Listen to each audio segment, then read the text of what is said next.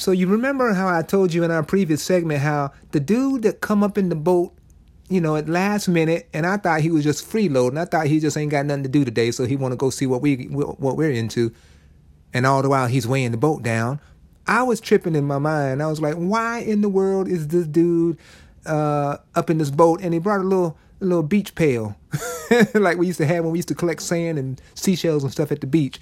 What in the world? But as it turns out, then when water started getting into the boat because the waves were kicking up and everything, then that dude and the importance of what he was doing became pre that was like the most important thing of the whole trip. See, he had his little bucket and he was getting the water out the boat. The boat, you know, water getting in the bottom of the boat. He's getting the water out as fast as he can and he did a pretty good job at it too. So then I began to understand some things. And then again, this is what the Lord gave me the inspiration for uh, this series that we're doing called More Than Meets the Eye. It's this See, along my daily faith journey towards the vision that God's put in my heart, you know, that's been going on, somehow along the way, I allowed water to get into my boat. What, am I, what do I mean by that? See, the waters are raging all around the boat. Huh? Waves, wind, strong winds hitting the boat every direction. But the boat is okay. It's going to make it to its destination as long as I don't let the raging of the water on the outside get on the inside. And see what happened in my own life is that, you know, we all going through stuff. We're all on a journey and we're all going through stuff.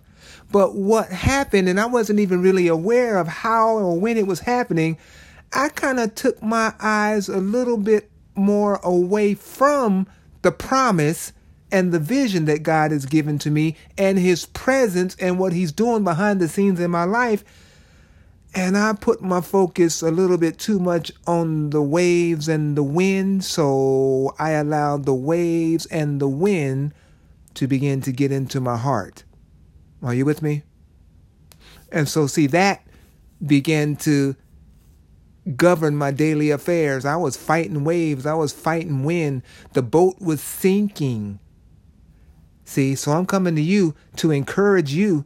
Hey, yeah, stuff is going to be going on all around you. That's just the way it is. But it doesn't matter so much what's going on on the outside of you as it does what's going on the in what's going on on the inside of you. What's going on in your heart? Are you still trusting God? Do you still have a clear vision of what God has shown you and where He's taking you? That's very important. You remember in the book of Joshua, after Moses had died, you know, Joshua was going to, God was raising him up to be the one in charge now. And God said to Joshua in Joshua 1 verses 6 through 8, Be strong and of a good courage, for unto this people shalt thou divide for an inheritance the land which I swear unto their fathers to give them. Only be strong and very courageous, that thou mayest observe to do according to all the law which Moses my servant commanded thee. Turn not from it to the right hand or to the left, that thou mayest prosper whithersoever thou goest. Verse 8 This book of the law shall not depart out of thy mouth, but thou shalt meditate therein day and night, that thou mayest observe to do according to all that is written therein. For then thou shalt make thy way prosperous, and then thou shalt have good success.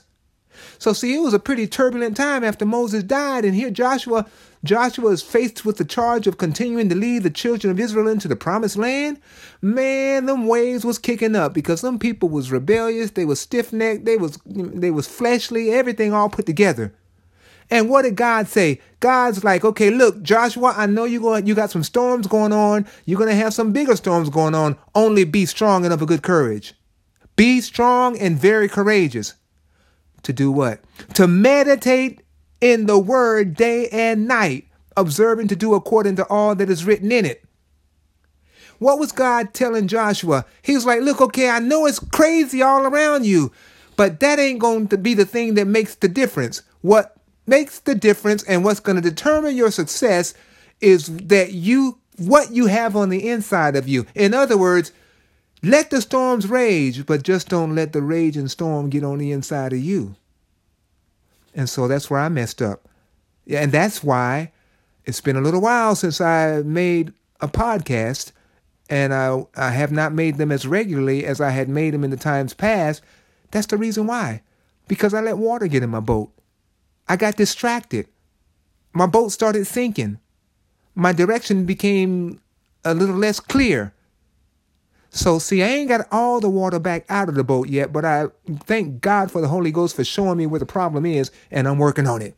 So, I want to encourage you today also. Don't matter what's going on around you, you keep your heart, you keep inside the boat clean and free of the water and the waves and the pressures and all that's on the outside.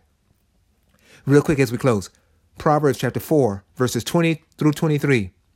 The Lord is instructing us not to allow ourselves to be moved by the turbulence that may be happening all around us. See, it will have no power to defeat you unless you allow the adversity around you to begin creeping into your boat or creeping into your heart.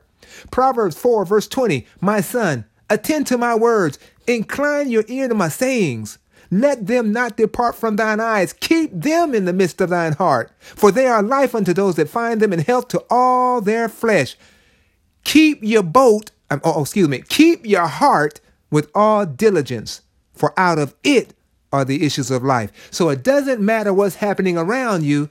What matters is what's happening inside of you, in your heart. What are you believing? Continue to believing. Stand fast. Fear not, only believe. This is Larry Hunter, Five Minute Inspirations. Thanking God and thanking you for another opportunity to share with you words that encourage, thoughts that encourage. Thoughts that, oh my Lord, I can't even get that right this time. You know what I mean. Thank God for another opportunity to encourage you in the word. Bye bye. See you next time.